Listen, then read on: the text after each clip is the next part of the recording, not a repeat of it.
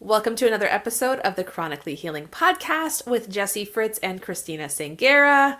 We are so happy to welcome you to yet another episode. We're grateful for you guys, our community who continues to support us.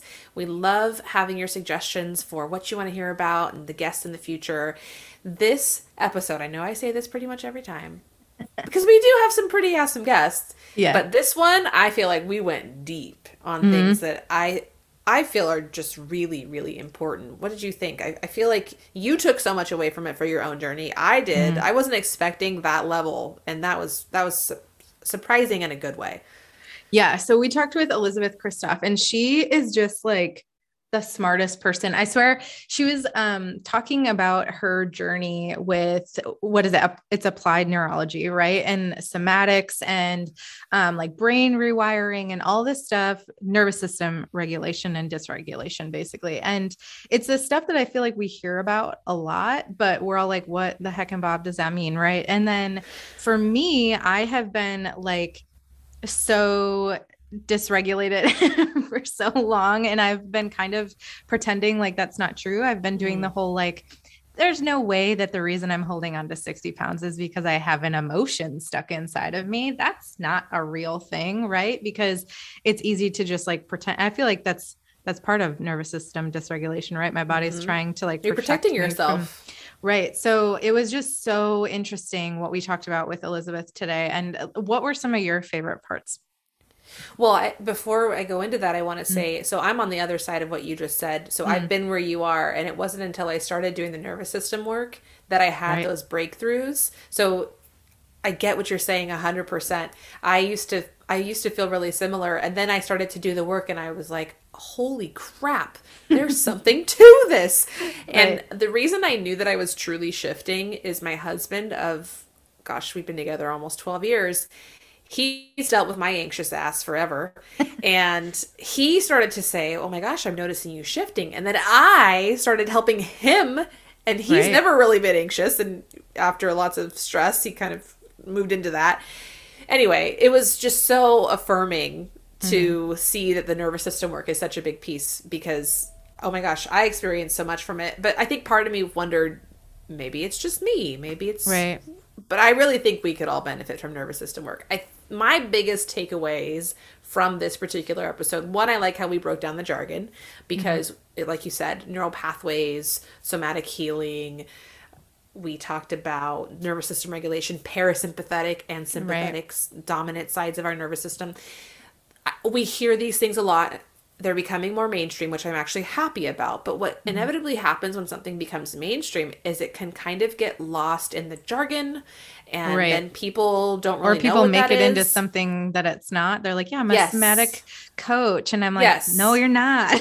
Right. Oh my gosh. Yes. I'm in a mastermind right now, and I have a course that I do. And I mentioned something about detox pathways. And she said, look, your audience doesn't know what that is. They want to know what are the symptoms of having a detox pathways that aren't working well. Right. And I thought, holy crap, she's right. My people don't know the jargon because they're not in this world immersing themselves in it. That's my job. That's why I do what I do. So I like that we broke down the jargon so people can fully understand what the heck everything means. And then I also like how we all shared our story. I felt that level of vulnerability really connected us. Elizabeth doesn't know this, but she's my new best friend. So I'm going to make that happen somehow. But I really resonated with her and her energy, and vulnerability is beautiful. I, as a coach, often struggle. I share a lot about myself for sure, but some of the deeper issues I struggle with, because there's this feeling that you need to have it all figured out in order to be a coach. And really it's, you just need to be a few steps ahead of the people that you're helping. You don't, no one ever has it all figured out. Even people who have done a lot of the work still have setbacks. And I like how we talked about that too. And then the third piece for me was binge eating. That was huge, because binge eating is such a spectrum. And I think a lot of people have a lot of misconceptions about what that actually is. So I love that we actually broke that down, right? We talked about what it actually is. Right. And I'm not usually one for trigger warnings, because I feel like we're all triggered by everything, but this is one I do want to put on. I know that some people really struggle with eating disorders and disordered eating. We do go in depth into binge eating and other types of disordered eating. So if that is something that is going to trigger you in a way that you are not ready for, skip to the next episode. Speaking of the nervous system. Right. Yeah. Do protect yourself in that way and understand, you know, what you can and cannot listen to. But for me, I've struggled a lot with disordered eating patterns, with binge eating, and it was just very interesting to hear your story, to hear Elizabeth's story, and then to just kind of feel like, oh, I'm not alone in this. And this is something that I think a lot of women deal with, the disordered eating specifically, and how that connects with your nervous system and how your body is actually trying to protect itself. And it's actually your body regulating itself. Right. And it was so interesting to hear about that, but I did just want to point that out because I know that that can be a really tough subject for some people. So good thinking. Mm-hmm. Yeah. So that's the theme of this episode to me, was self-acceptance, self-love, grace, breaking down the jargon and making it actionable in your life, and vulnerability. I think that anyone who's down for those things will be down for this episode. So I definitely hope people enjoy it. Now, go ahead. Oh, I was going to say, she also gave us some like tangible things to do, which we always pull out, which is really important. But she like took Christina and I through like a short little demonstration practice exercise.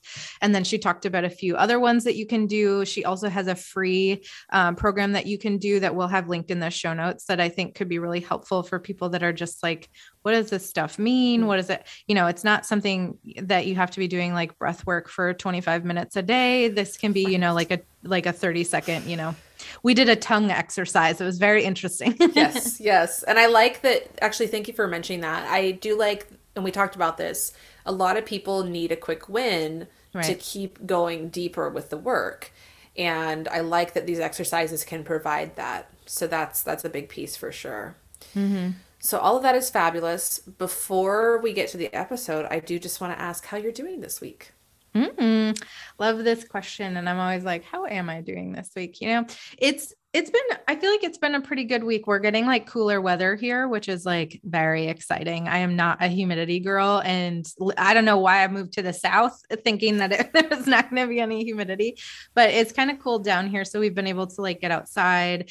When you guys are listening to this, this will be a few weeks to a month in the future, but we just got a puppy a few weeks ago. So there's like, you know, this whole puppy or like introducing a puppy to our family. So that's been interesting for sleep and nervous system regulation for sure. So it's been pretty good. I feel like I'm in a place this week where I'm trying to focus on good things about my body and what can I like about myself. I'm reading a book called The High Five Habit by Mel Robbins. Yeah. Are you loving it? I remember you said you were going to read it. Yeah, I really like it. It's, you know, a basic self-help book. So if you look past the basicness of it, the basic bitch self-help book. Right. It's, exactly. But I think it actually dives deeper though. It does. Yeah. And it's very easy to consume. Sometimes I was just talking about this with Christina, but sometimes when things get like a little too science-y, quote unquote, for me, I like black out and I can't. So I like it when it's a little bit more tangible, or like there's examples of real life things happening and like how, you know, how this works for me. So that's been really interesting, and like thinking about the way that your brain thinks about stuff. And yeah, so I've really been enjoying that book so far, but yeah, that's kind of my week. How's your week been? It's good. I slept well. Usually I don't sleep well with the full moon. It's just a nightmare. And I was able to sleep well. So that made me feel good. And like my body is starting to not be ridiculous. Was that last night? Uh-huh. Last night. I think I said in a prior. I think I said in a prior episode how the full moon tends to increase cortisol and decrease melatonin, which is the opposite of what we want for sleep. And then for those of us who, most of us, have some sort of parasite activity going on, parasites actually hatch in your belly during the full moon. So, and that's what drives up cortisol. It's really cute. So yeah, that was cool to be able to sleep well for that. And I, in general, oh my gosh, I've been doing this work with a gal named Jen Kennedy. She's just fabulous. I did something called Becoming the Millionaire Woman, and it was just a really powerful experience for me. So this week has really been about stepping into feeling good. Mm. And that all the things that I want happen when I consistently vibrate at a higher level. So the woo-woo in me gets that. But then, for example, I would recite these affirmations every day and I would do this and do that. None of the doing matters if I don't feel that. Mm-hmm. And so I've been focusing on these moments of happiness throughout the day. I literally stuck my tongue out when the rain came down yesterday, the first rain of the season, right? That giddy feeling. Mm-hmm. I have been looking at trees and just feeling that beautiful, mesmerized, I can't believe nature's so beautiful. Just all these things that put me in a place of happiness. Jesse, I'm not kidding you. 3 things in a row happened that were just kind of affirmation that what I'm doing is working. Because I always heard that you need to vibrate at a higher level. Okay, cool. Mm-hmm. What does that mean? So basically, but I actually started putting into practice just feeling good, just mm-hmm. making my everyday goal to feel good. And then when I start to not feel good, get back to feeling good. Mm-hmm. And it's I don't know. I'm just saying, it's just, there's some shifts happening in a good way that were taking a very long time. And I think that I had resistance because deep down I didn't believe, number one, but then two, I wasn't focusing on feeling good. Mm. Half the day I was stuck in this weird spiral in my head. So that's been fun. I just focus on those small moments. What's cool about having a kid is they pull that out in you a lot. So she constantly, Mommy, let's pretend like I have 10 tigers for pets. This morning, I have 10 tigers and 10 snakes, or we'll have dance parties and just things like that. Yeah. So that's actually a blessing, is she reminds me to vibrate at a higher level as often as possible. So anyway, that's me just hanging out in the woo-woo zone. Yeah, we love that zone. That's my favorite zone to be in. As I fondle my crystal. Yeah, I have like all my crystals on my wall there. But yeah, so we're so excited for you guys to hear today's episode with Elizabeth. I know you all are going to love it. And if you haven't already, make sure you subscribe to the podcast. Make sure you like and review, or what am I trying to say? Give us a good review over on the podcast network, because it's super, super helpful for us to grow. And it's a great way to get us in the ears of other people with chronic illness or who are just on their healing journey in general and want to learn more. So make sure that you do that. Yes. Show us some love. And then our Facebook group. Did you mention that one? No. So, do you want to mention it? Yes. Facebook group, Chronically Healing Community. You should be able to just search for that on Facebook. Mm-hmm. We are in the process of reviving that group. We're going to start doing some live autoimmune chronicles, and we will turn those into mini-sodes, but you'll get first access by being in the group. So definitely hop in there. And we're also going to start having some special guests and things that we were just brainstorming. So definitely join in there for all the goodies in between episodes, especially because we have episodes every other week. In between time, we can converse in there and connect. Yeah. And the one cool thing about that is that you guys could ask questions if you're live. So whereas you can't do that on the podcast. I want to mention that too. So I think you've mentioned this before, but I definitely bring a lot of the tactical science, here's how stuff works to the mix. And so if you guys have specific questions on topics that we dive into, that's what I do for a living and I'm happy to answer. So thank you for mentioning that. That's a wonderful time for them to come on and anything that you're curious about when it comes to, we have some topics we're going to be talking about, like histamine and, there's so many things that people hear about and they just need some clarity on how to overcome it or what it even means in the first place. Yeah. And even just our own experiences with, these things that we want to talk about too. I think sometimes it's like, it's same with what I just said about the Mel Robbins book, right? Is that sometimes we want to learn the super intricate science side of things and to understand where it's coming from. But sometimes we also just want to hear how that affects other people like us or how other people have been through it. So I think that we kind of uniquely can bring both of those sides between both of us and both of our shared experiences. So we're really excited for those. Yes, yes, yes. Yeah. So make sure that, like I said, you subscribe to the podcast, but without further ado, let's jump into Elizabeth's episode. Hi, everyone. Welcome back to the Chronically Healing Podcast. We're so excited to have you here today. And with us today, we have Elizabeth Kristoff. Thank you so much for joining the show. We're excited to chat with you today. Thank you so much for having me. I'm really looking forward to this conversation. Yeah, we're super pumped. Both Christina and I are like nerding out about all this, and we're excited to learn more from you today. And I think our listeners will too. So before we get started on everything we're going to dive into, why don't you tell us a little bit about you and your story? Yeah, so I am the founder of a virtual platform called Brain-Based Wellness, and how I arrived there at this platform that puts the nervous system at the center of everything, whether that's mindset or performance or behavior change, is I've been a mover my whole life.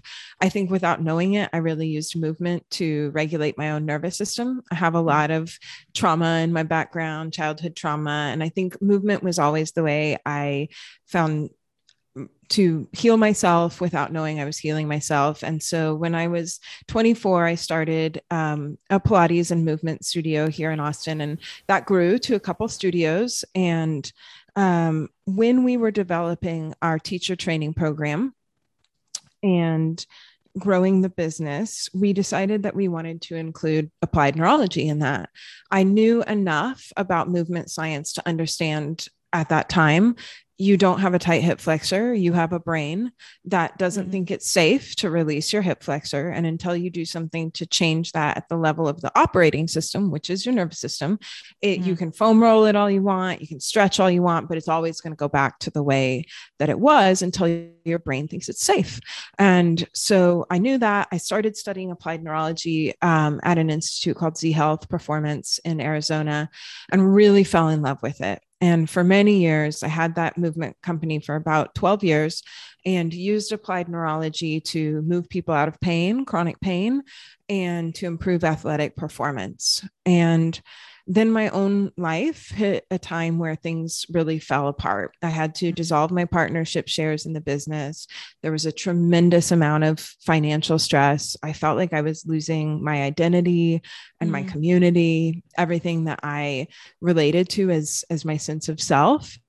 And the very same week that I dissolved my partnership shares in the business, my romantic partner at the time, who I lived with, was diagnosed with a very rare cancer around his heart.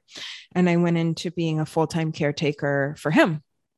And it was scary. We never knew if things were going to be okay. It felt like the floor was always falling out from underneath us. And I started to experience some really severe outputs of my own nervous system. I've been a binge eater my whole life. My binge eating got really bad and really painful. I would get migraines, chronic pain, extreme fatigue. Sometimes I would be so tired, I couldn't even make it to bed. I would just kind of black out in the hallway. There was lots of living in hospitals, not getting sleep. And I started to research really for him first, what was happening, because he also had complex PTSD and we were young. He was 39. We were both sober. We were healthy. Like, why was this happening? And after the cancer surgery, he developed autoimmune around his heart. I had autoimmune. I have celiac. And I started to try to understand what is happening. And I started also to recognize in myself, before these severe outputs of my nervous system, the same signals that I saw in my pain clients before they had pain, before their muscles got tight, the same signs of nervous system dysregulation. And I started reading all of these books like Waking the Tiger, The Body Keeps the Score, or Complex PTSD. And I was doing that for him, but I started to see myself in the books. I started to really think, oh my God, that's me. Those are my patterns. And I began to understand how my dysregulated nervous system that had been following me around since I was a child, staying in these dysregulated states, oscillating between hypervigilance, fight and flight, and then going into shutdown, freeze, hypoarousal. My whole life had just been spent cycling through those states of dysregulation. And that is when I began a long journey of healing for myself, working with different somatic practitioners, deepening my applied neurology practice, applying it to myself, becoming very curious about my own behavior. And then the pandemic came, and I knew everyone was going to be facing a ton of stress, financial fear, concerns about health, constant change in the world. And that is when I decided that I needed to launch this virtual platform, because people needed tools. They needed tools to regulate so that they wouldn't have to face those same severe outputs of a nervous system that's been under too much stress for too long. Oh, I relate to this so much. And I know, Jesse, I feel like you probably do too. We're both just nodding along. So for me, I think one of my biggest stressors was definitely with my chronic illness. But prior to that, I had a really stressful job in the banking industry for 13 years. And I was diagnosed around the time I was exiting that. Then I had a baby, which really threw everything off. So there's just been a lot of things that I feel like I never fully worked through. And for me, in a general sense, I also heard the word trauma, for example, but I never really understood what that means. And I always thought of trauma as one singular big event. Right. So this big thing happened, and now I have some sort of PTSD, versus those little T traumas that happen even on a daily basis. And so that was a really big realization for me. And I'm curious because I feel like so many people here nowadays, I feel like it's becoming a buzzword, which I'm actually happy about. I find that this does need to become mainstream, but they hear things like nervous system regulation or rewiring your brain, and that just feels really vague, right? What does that really mean? Can you help our listeners understand more about what that actually means and how that might be put into practice? Because I feel like that's the missing link for so many people, maybe not taking that step to heal, is they just truly don't even know where to start. Yeah. So I think it's a really important point that you made that, you know, trauma is not the event. Trauma is our body's response to the event. Trauma is what happens inside of our body. It's our physiological state. And it can come from an acute incident, and that would be like regular PTSD, but it can also come from stress over time, chronically being dysregulated, and then having your nervous system stay in that dysregulated state. And that can be little instances over time, constant change, constant stress, that leads you into a state of dysregulation. So what is dysregulation, right? Again, like you said, that's a huge buzzword right now. And it's sometimes it's like, what does that even mean? Well, right. There, you know, how do I regulate? How do I know if I'm regulated or not? And our nervous system part of our nervous system is called our autonomic nervous system. And that's the things that just happen. You can think of that as automatic, or the things that happen automatically without our conscious awareness, our heartbeat, our digestion, our respiration when it's unconscious, the internal state of our body that you're not thinking about controlling. And as part of your autonomic nervous system, you have two parts. You have your sympathetic and you have your parasympathetic. Sympathetic is fight and flight. It's your arousal response. It's what prepares your body to take action. You want to be in more of a sympathetic state if you're going to work out. You want to be in more of a sympathetic state if you need to do something, if you need to be able to protect yourself or get out of a situation. But then you want to come down out of that state into more of a parasympathetic state, which is your rest and digest, your calm and respond. And that is where your blood comes back into your organs, you digest your food, you're able to experience pleasure then, your heart rate slows down. And so we never actually want to stay in either one of those states full time. Your nervous system is meant to oscillate between the two. And what we do want to be able to do is modulate so that we don't stay stuck in either one. And we also don't want to go too high up or too low down into either one. So you kind of want to make those waves less intense, and you want to be able to. Regulation is really coming down out of one state, moving back into the other, moving back up, and knowing when, having the appropriate response to the appropriate stimulus that's going on in your life, being in the right state for the task at hand. That stuff it's so interesting to me. I have to say, like, so my husband has been really into like nervous system regulation, understanding all this stuff for a while. And I've kind of been like, I have no idea what you mean when you say that, but my story mimics yours in a few areas. So like I've had Hashimoto's autoimmune for years now, over 10 years, but I feel like I was kind of fine. Like I could work out, I could like, you know, do things in my life. I could function pretty well, but I was still having some issues. And then my husband and I, he got really sick out of nowhere, and we had no idea what was going on. And I all of a sudden became a caretaker, and I both physically, financially, emotionally, and I wasn't ready for that. And to be honest, like selfishly, I had always been the one being taken care of. So I really wasn't ready for it. And then, you know, the finances, we almost called off our engagement. We almost broke up. We went through all of this stuff. And we've since then done a lot of couples therapy and stuff like that. But since then, my health has just been off the wall. I gained 60 pounds. I have not been able to drop it. I used to work out all the time, can no longer do it without like feeling completely wiped out from it. And my health just went like crazy. And, you know, I've done all the diets, I've done all the things, and none of them seem to work. And my husband has really been pushing this, like, I think that this is like nervous system stuff. And for me, just to be honest, like I was like, it cannot be an emotion that's stuck in my body. Like I'm like, there's no way it can't be that. That can't be like what's happening. But in the last year or so, I've been like, okay, I can see these patterns, right? Of like where my body still feels like it needs to protect itself. And it's like kind of in this constant state of like, you know, fight basically. So it's just so interesting to hear what you're talking about because it connects so much, but I'm just wondering, sorry, that was a very long story, but I'm just wondering to it so much. Yeah. Like how, when you were in that spot, or if you're talking to someone like me or someone that's, you know, in this spot and is like, what the, like, where do you even start? What do you suggest, or how did you do it?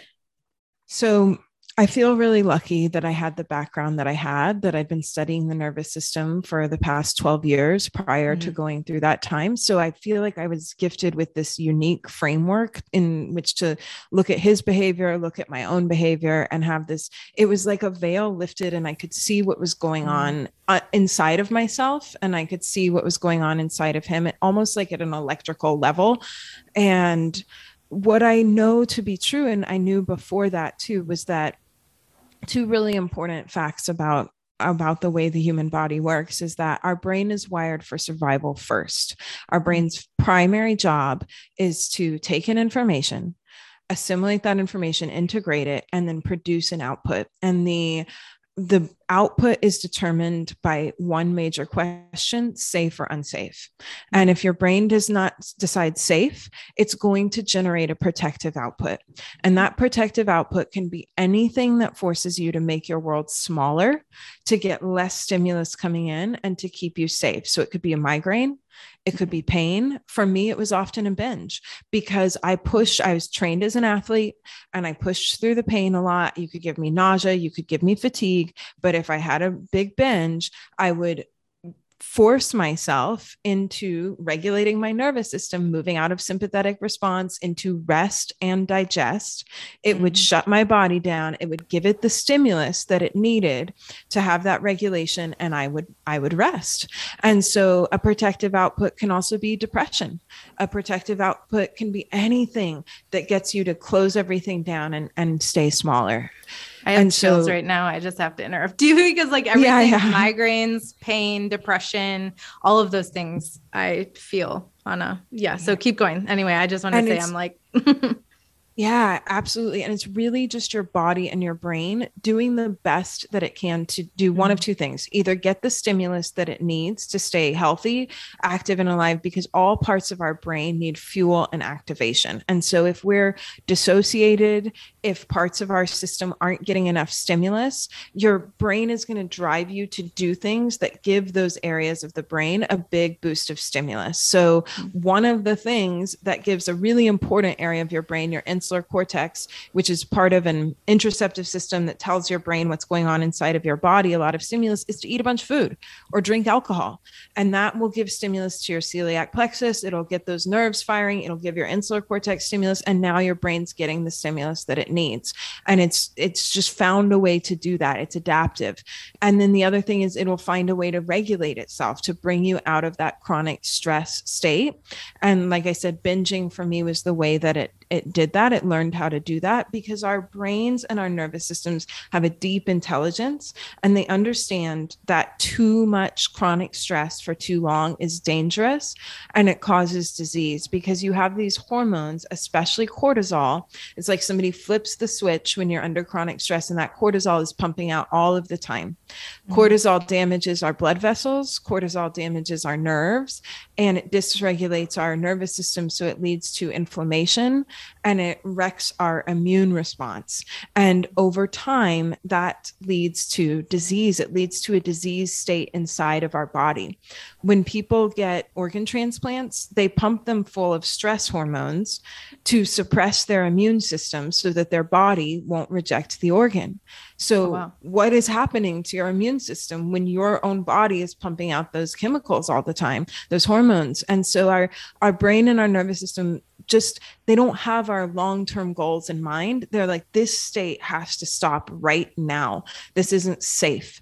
And it will override your protective survival response, will override anything that your cognitive mind wants in order to keep you safe and alive at that moment. So the reason I love everything that you just said is because we often hear that binge behavior is rooted in the food itself. It's the food that's really addictive, right? Oh, it's made to be addictive, which I do agree. The food that we have available to us is absolute crap, and we have to work pretty hard to not, go there. But on that deeper layer, the food is actually the second, that's not even the main reason that we're participating in that behavior. And I think that is important, because there's this guilt and shame spiral that happens every time a binge or a behavior occurs that we're trying to overcome. And we often look at the food. Okay, so if I just avoid this type of carbohydrate, then I won't binge anymore, right? And then we binge on it and we go, oh my gosh, okay, then it must be another food group.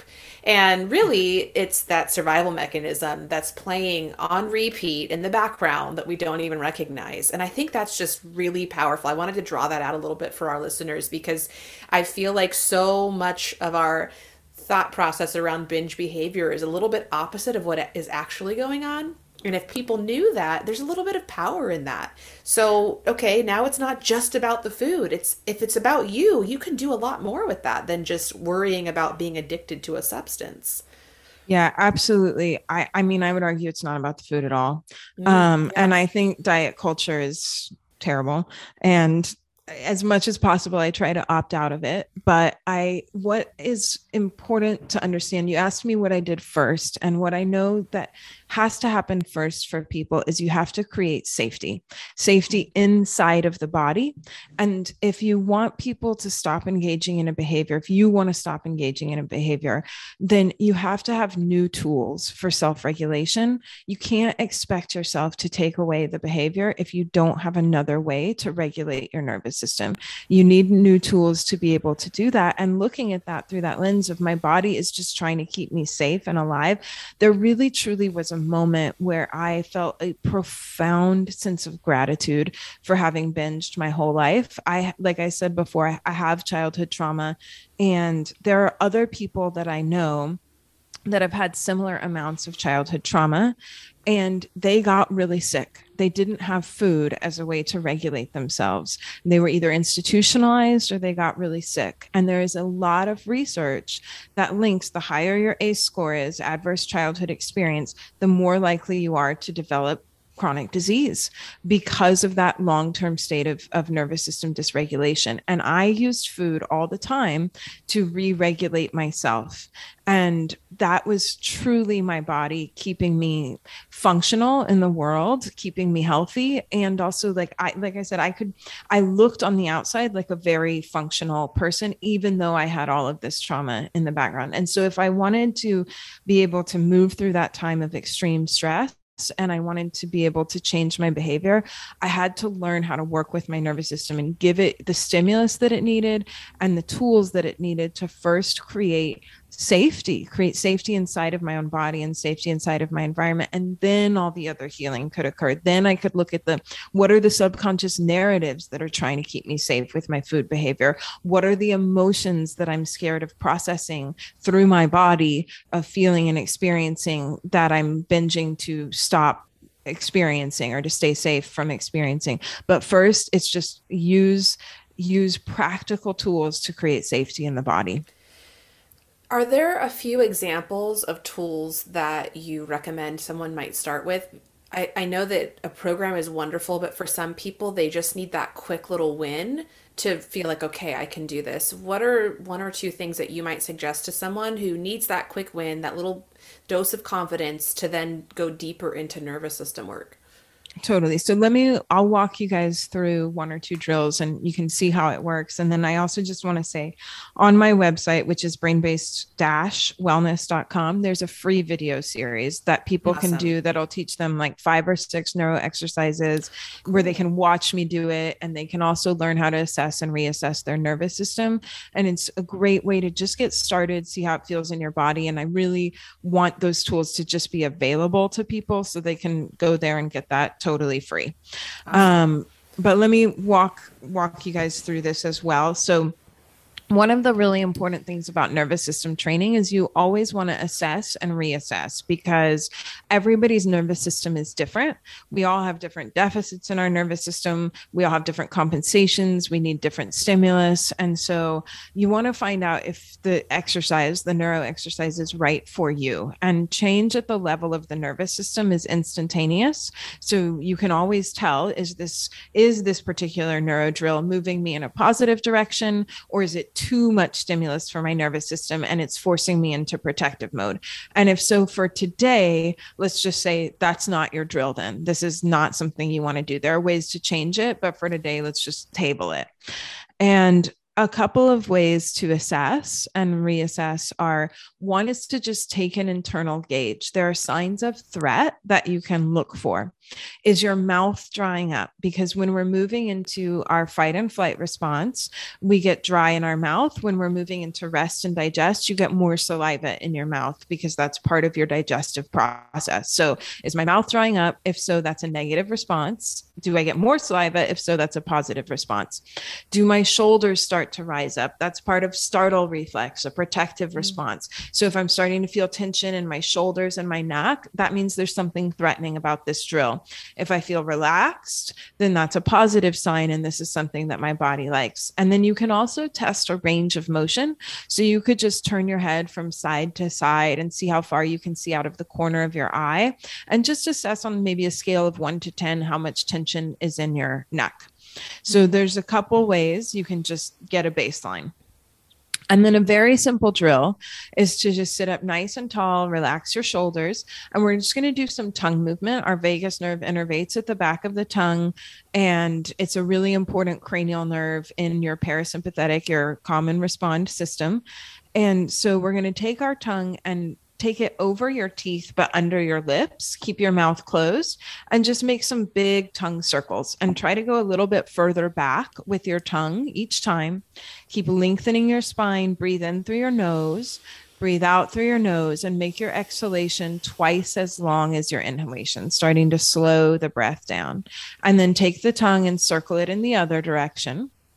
And continue to slow the respiration down, especially the exhalation.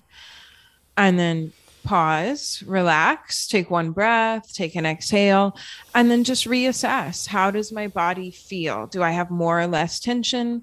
Do I feel calmer? Do I have more saliva in my mouth? Do I have greater range of motion through my neck? And that would just be a really practical, easy to do drill to, in the moment of stress, start to calm your nervous system down, to start to work directly with your nervous system. I love this.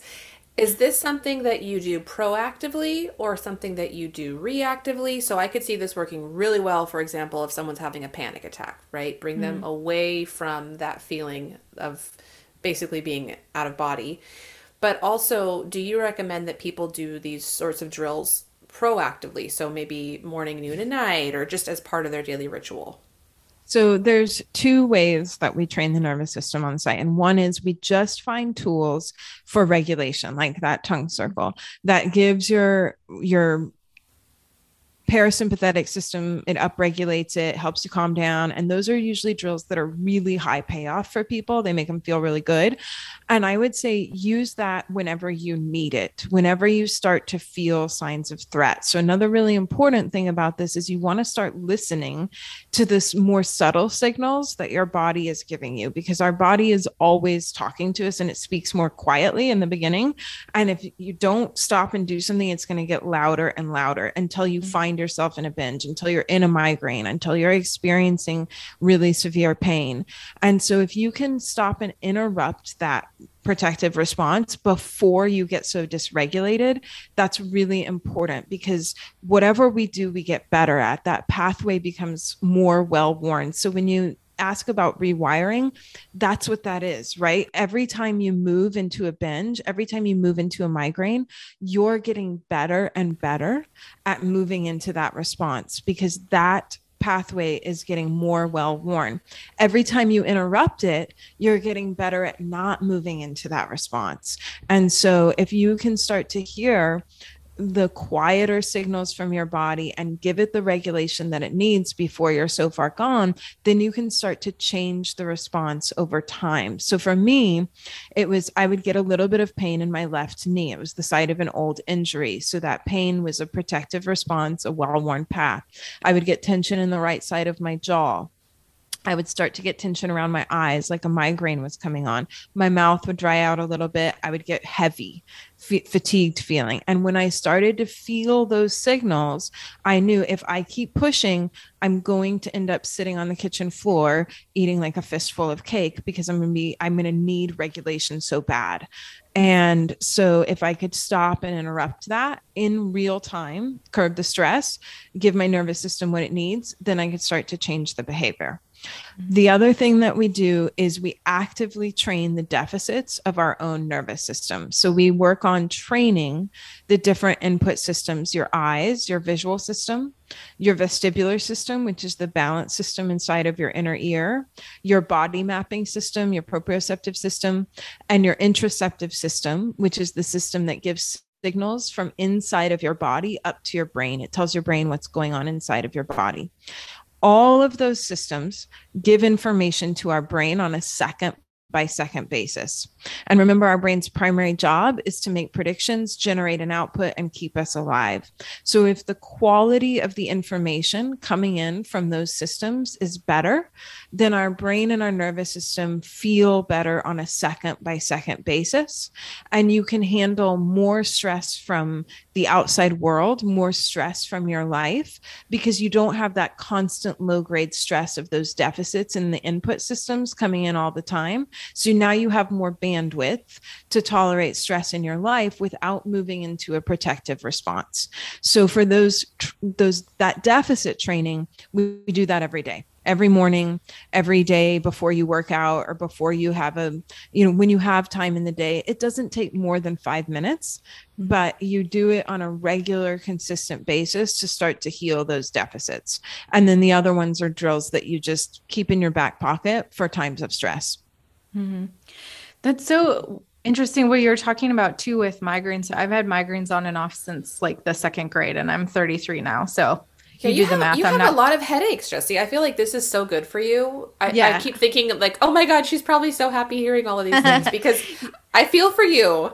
Yeah. And they've definitely kind of spiked back up recently. And it's interesting what you're saying, because I can definitely tell, like, you know, my neck and my back will get really, really tight. And I can feel like they start now as tension headaches, whereas they didn't used to start that way. So it's just interesting to think about it from that way, because my husband, which I will say, sometimes I think it's easier for people in our lives to like see something that's consistently a pattern than it is for ourselves. Right. And my husband is like, I feel like the last 3 migraines you've gotten, we have had like a disagreement in the morning. And he's like, I wonder if there's like some sort of tension buildup there. So what you're talking about is really interesting. If like in that moment, after that argument or whatever, I can kind of check where I am at, because my migraine is kind of coming on as like to protect me, right? It's also a space for like, I know if I get a migraine, my husband will take care of me and he'll be nice to me. So if there's like an irritation there, so yeah, it's just so interesting to think about, because I can see this playing out in my life for sure. Yeah, absolutely. I have a ton of clients that have struggled with migraine for a long time. And I will tell you that a lot of them haven't had a migraine in years now, since doing this work and regulating their nervous system. And me too, I struggled with a lot of migraines. And what I noticed too is that it is a protective response. Vision training really helps, training the visual system. It's very important in terms of our brain's sense of safety. So I do a lot of vision training. But also too, every time I try to up-level my life, every time I'm visible, like doing something like this podcast, or also like, you know, I'm in a partnership now and there's a high level of intimacy and vulnerability, emotional vulnerability. And I want that. I want to move into it. But sometimes after pushing myself into that, I come home and I'm tired. I start to get a migraine. I want to binge. All these protective outputs come back as those deep triggers happen, right? When I'm putting myself out there. And so what I have to do is in real time, regulate myself around that. As someone who grew up in an unstable environment, I learned that visibility is scary. People are unpredictable. If you put yourself and you make yourself visible, you might get really hurt. And also we're social animals and we fear putting ourselves out there and being rejected from the herd. So now I have this business, I have this mission and vision, and I want to go out and put it out into the world. And I, in my cognitive brain, believe that visibility is an act of service. Visibility protects me. My visibility serves the world. But I would do something like be on this podcast, and then afterwards I would get shut down with a migraine or a binge. So what I have to do is before I do this, I do some drills to regulate myself. And then after I do this, I do some somatics and some more drills to process that stress through my body and to re-regulate my nervous system, because I do want to do this, but I don't want to sacrifice my health and the quality of my life. And I don't want to spend the rest of the weekend in bed after doing this. So I just take the time to re-regulate so that I can. Mm-hmm. Can you quickly explain what somatics is too? I feel like that's another thing that I've heard a ton about, and it's, there's more and more people talking about it, but just in case people don't know what it is.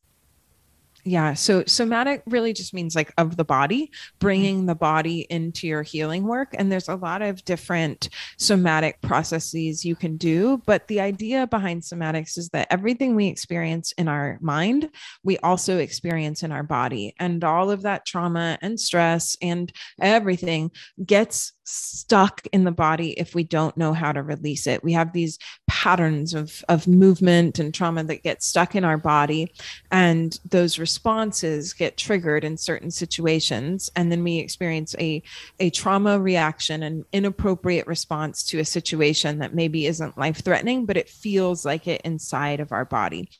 And so somatics is trying to find ways to release that stress, that tension, those emotions stuck inside the body that we are carrying around at the level of our body and our nervous system, not just our cognitive mind.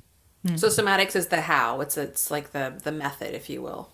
That's right. That's right. So it can be movement. Like I do a lot of somatic mat flows where we move our body in like different novel movements and different patterns to try to release some of the held tension and the trauma stored there. I also practice EFT tapping, which taps on different acupressure points and kind of talks directly to the nervous system, calming your nervous system and allowing your body to release some of the emotional charge of whatever it is that you're talking about or dealing with as you're doing it. I want to actually give EFT tapping a little shout out.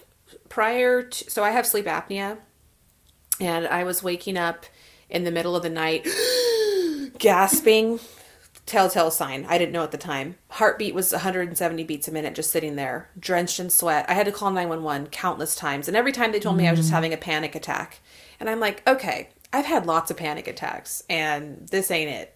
There's something else going on. And I would sometimes be so low in oxygen that I would start breathing fire. It was so scary. I have trauma sometimes walking up my driveway because I remember running down the driveway in the wee hours, running toward the fire truck as it approached our house. It was just such a terrible time in my life. So I am being treated now for sleep apnea. I have 0 of those episodes. I actually want to figure out why I have it, of course, but until then I need to be able to sleep without choking to death. But I want to say that what I started to do when I started learning more about the nervous system is EFT tapping when these moments would occur, because there's nothing worse than feeling like you're literally going to die. That's what even with sleep apnea, when you wake up to those low oxygen saturation numbers, that's what it feels like. And I could not get my heart rate to come down just with the basic deep breathing type things in those moments. But EFT tapping completely started to bring it down. And I would say some mantras at the same time. So I just wanted to give a shout out. That's a really powerful exercise. And it especially helped me. I kind of feel like mine was a hybrid of low oxygen sat and probably panic attack, because my body was like, hey, don't die. I'm going to give you a bunch of adrenaline, you know? Absolutely. Absolutely. Yeah. In those situations, I would definitely recommend some drills to regulate your nervous system. And then EFT tapping is a great way, like you said, to release the stress, to release the emotional charge.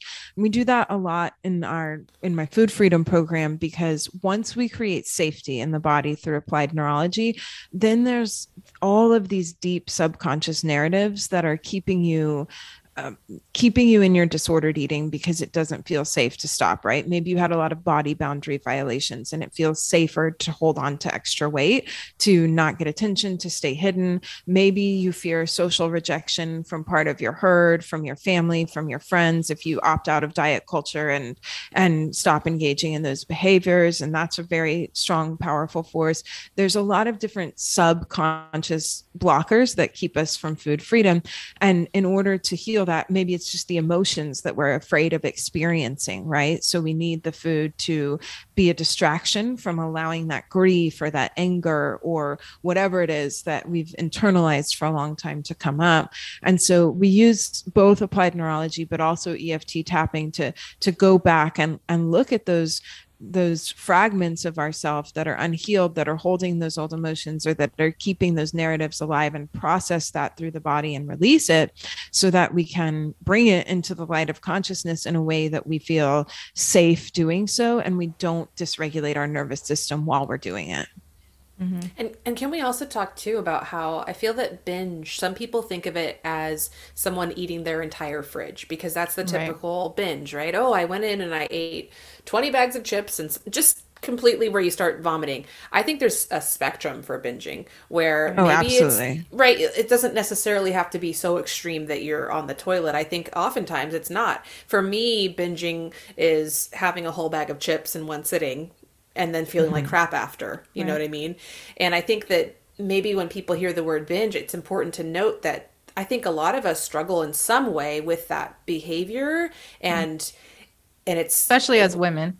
Especially when it's funny you mentioned about emotions. I know that especially for me, I own a brick and mortar fitness studio in addition to my coaching practice.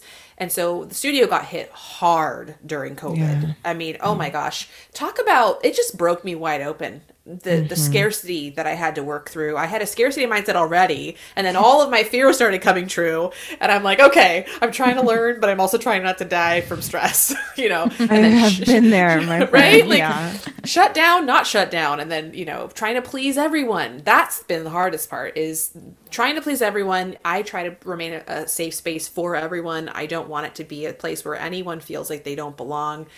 So that's been a lot. I'm an empath. So yeah, I found myself retreating back into these binge type behaviors, going and getting the thing that I know is going to make me feel like crap.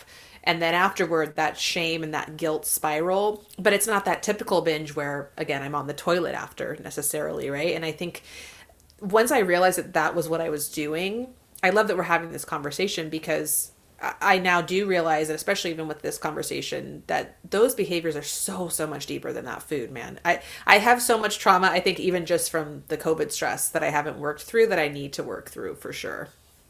Yeah, I think, binging can be anything, or we'll just say like disordered eating, where I'm using food to regulate myself, to, I'm not conscious and I'm using it to block something out that I don't want to deal with. I'm not eating for fuel and I'm not eating for pleasure. I'm eating for some other reason.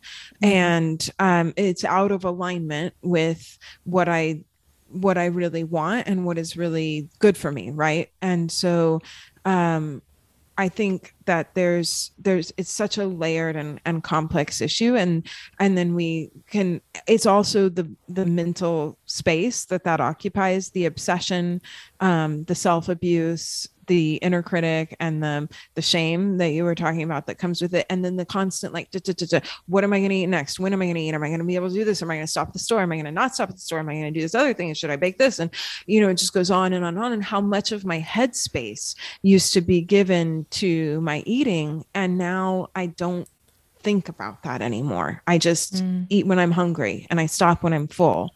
And because I don't have to trigger those neural loops anymore with the binge. And I don't have to move into the scarcity and the deprivation that then inevitably sets me up for the next binge later.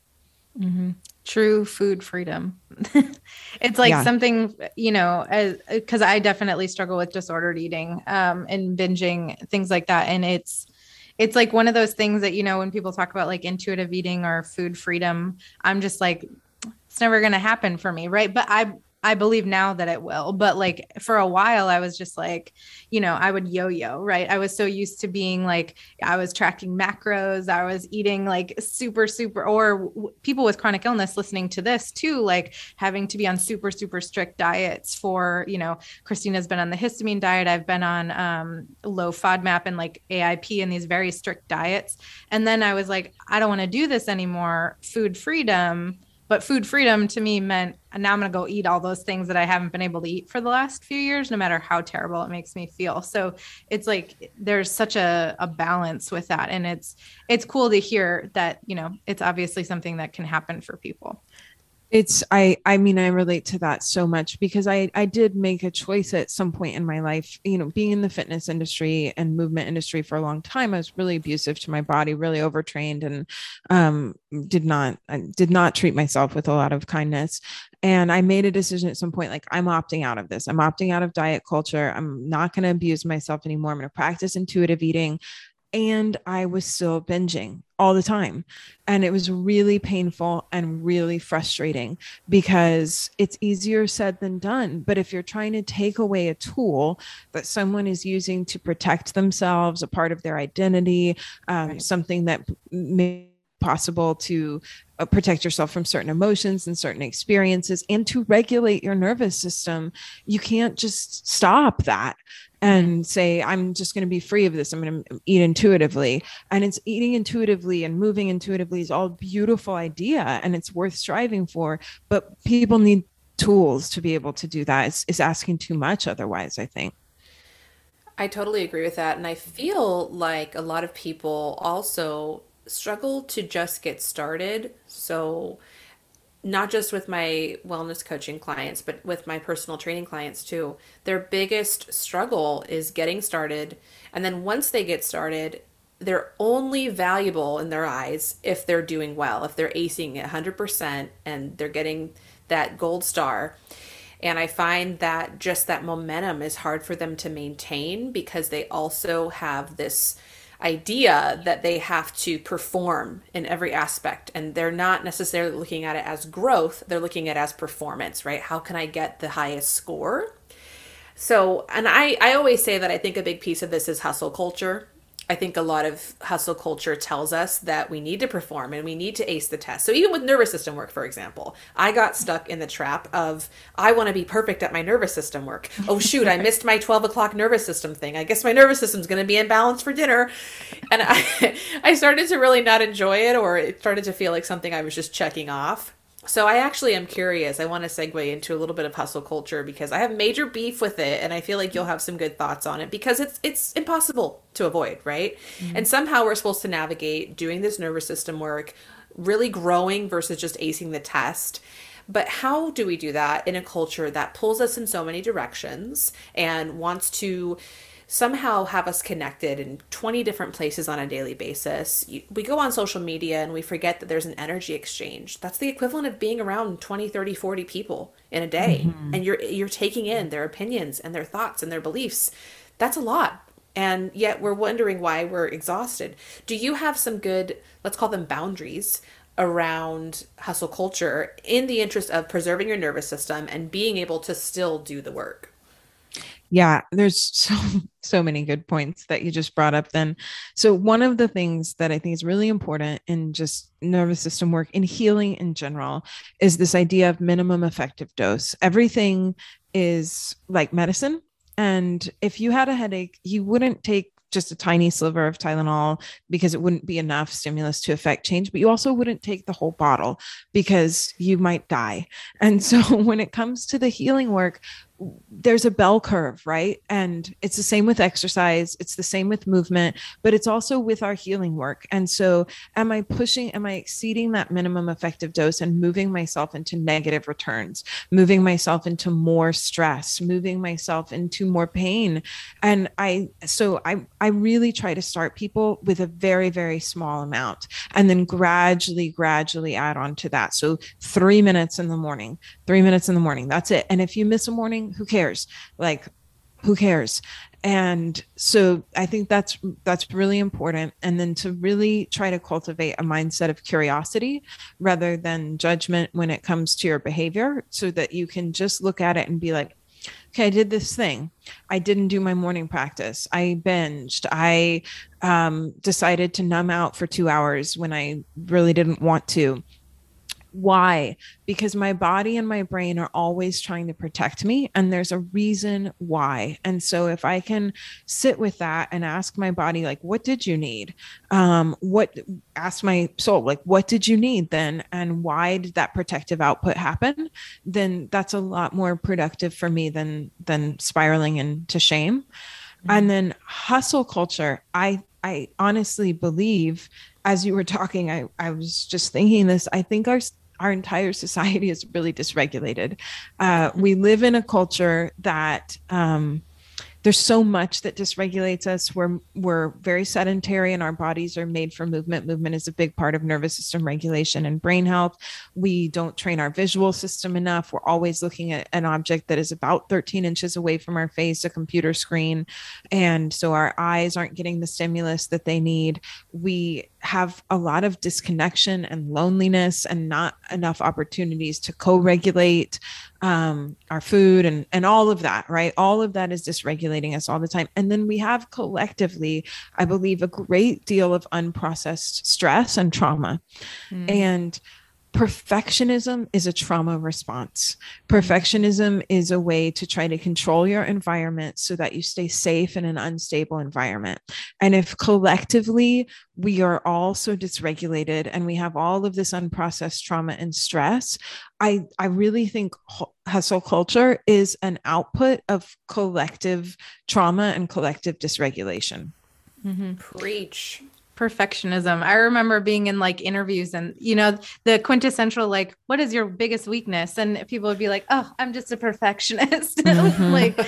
It was like something, you know, that people, I mean, even for me, like I struggle with, I kind of am interested in Enneagram, not super into it, but like I'm an achiever, I'm a generator in human design. Like I'm very like, you know, organized, and I do things and I want to do them perfectly, but I mean, I got to like my mid 20s and I was like, shit, I am exhausted all the time. Like I feel terrible all the time. And I totally see that for so many people. And it's such a like good thing, right? I'm saying this with air quotes for people listening. Like it's a good thing to be a perfectionist. It's a good thing to be like always on for your job and always available and all these things. And it's just like, it's killing us truly.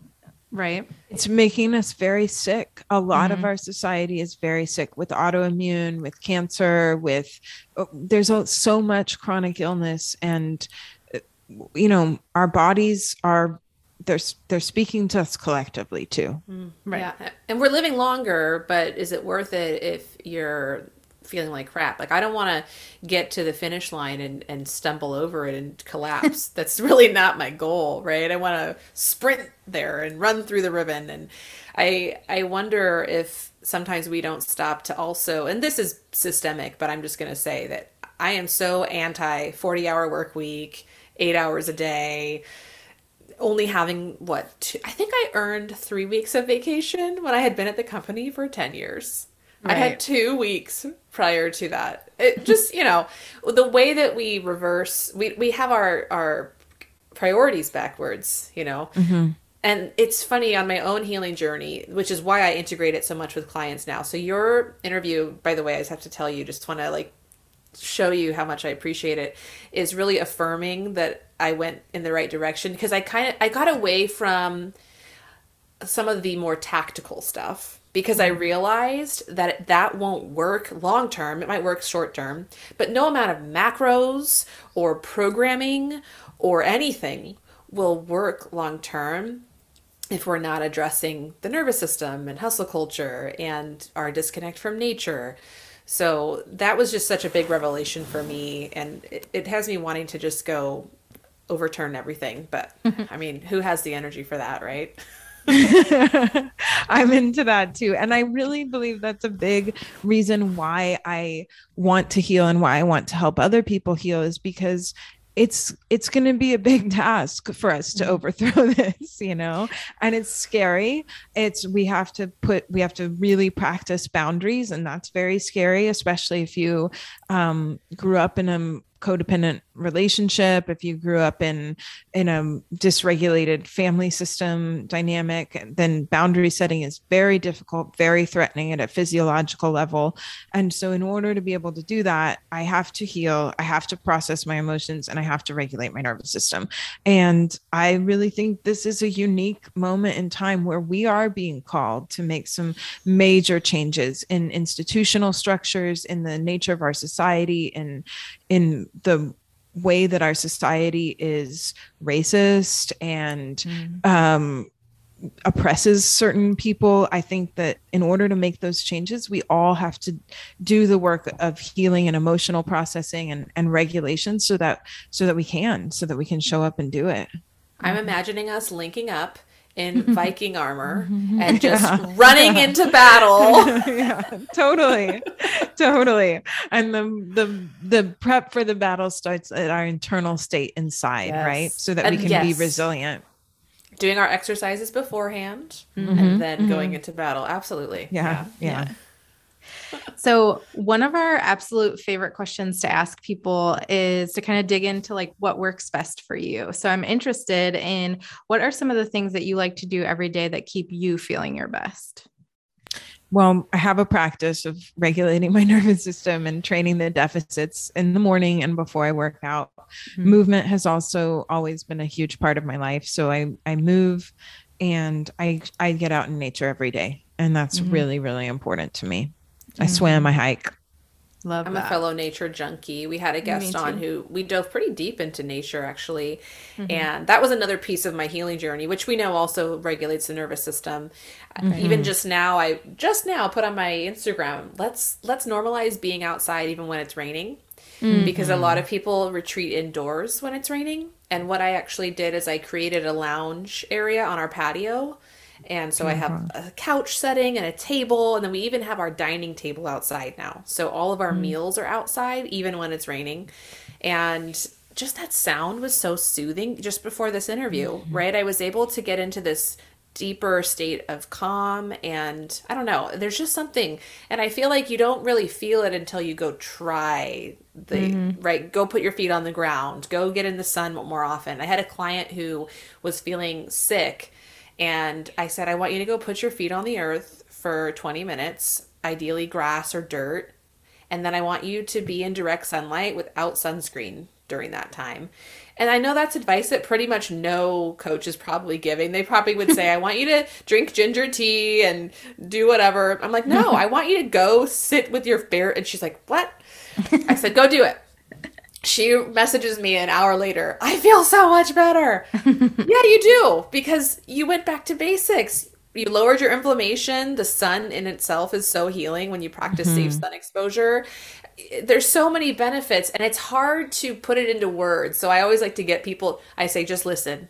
Okay, just try it first, you know, before you discount the basics that are in your freaking backyard. 100%. Nature is healing. Nature's medicine. Yeah. Right. Well, this has been so fun. I feel like we dove in deeper than I thought we would, which is wonderful. And we want to ask, what are some ways that people can work with you on this path? I know that we talked about the binge behavior and whatnot, but you go much deeper than that too with the nervous system work. So where can people find you? And maybe you can even give us a quick overview of what are your main programs. Yeah. So the best place to find me is on my website, which is brainbased-wellness.com. And that's a membership site where we show up every day. I'm live on there, and we train our nervous systems and we move in community together. And so I practice applied neurology. I do somatic practices on there. I do what I call a neurosomatic reset, which is very gentle nervous system stimulus and some neurosomatic meditation. And that happens on the daily. And you can also access that free video series there, which is a great way to just, again, feel it, experience it, see if it's maybe the right fit for you. And so the membership site is there. And then I also do small group coaching programs, food freedom and energy creation. So energy creation is for my burnt out entrepreneurs who are experiencing a lot of protective outputs, and food freedom is for people with disordered eating in whatever capacity that shows up in their life. And we do applied neurology. We do nervous system training. We do emotional processing, and we do somatics to move through that in a 6-month container together. Cool. I love that. We'll have everything linked down below, as well as some of your social sites too, if people want to connect with you there. But is there anything else that you would like to leave our listeners with today, or anything that we might have missed? I just hope that people will take a moment to realize that their body and their nervous system is not working against them. It's trying to keep you safe, and that it can feel really frustrating, really disheartening, and kind of hopeless at times. But that if you can understand that you have this really intelligent, well-designed operating system, and it is always changing, and it's always changing in response to the stimulus that you give it, you have agency in the direction that it changes and how it changes and how your life then looks as a result of that. And so healing is possible and change is possible at a very deep level. You just need the right tools. And mic drop. Beautiful way to end us. Thank you, Elizabeth. I've really enjoyed our conversation. Thank you guys. Me too. As a fellow nervous system nerd and all the things, this has just been such an affirming conversation. I feel like the universe meant for us to connect because, you know, sometimes you do things that are different both with yourself and with your clients. And you wonder because it's different than the mainstream, and people are getting results. So, you know, it's working, you keep doing it. But how many times, if ever, has, for example, your doctor told you to do nervous system work, or just the people that you normally look to for guidance? And so I think it's really affirming to see others in the space who believe in these healing modalities. So that's just been really nice. That's awesome. That's beautiful. Thank you guys for having me. I really enjoyed the conversation too. Of course. It was wonderful. I'm so glad that we got to talk, and I'm on the opposite end of Christina, just meaning that I've not really dove into any of this stuff. And it was just very helpful for me because it's something that I've been like toying around with, but I just haven't like done it. You know, I haven't like thought, like looked into working with a practitioner or like anything like that. And so it was really interesting to hear how much of your story like connected, I connected with, and I was like, all right, okay.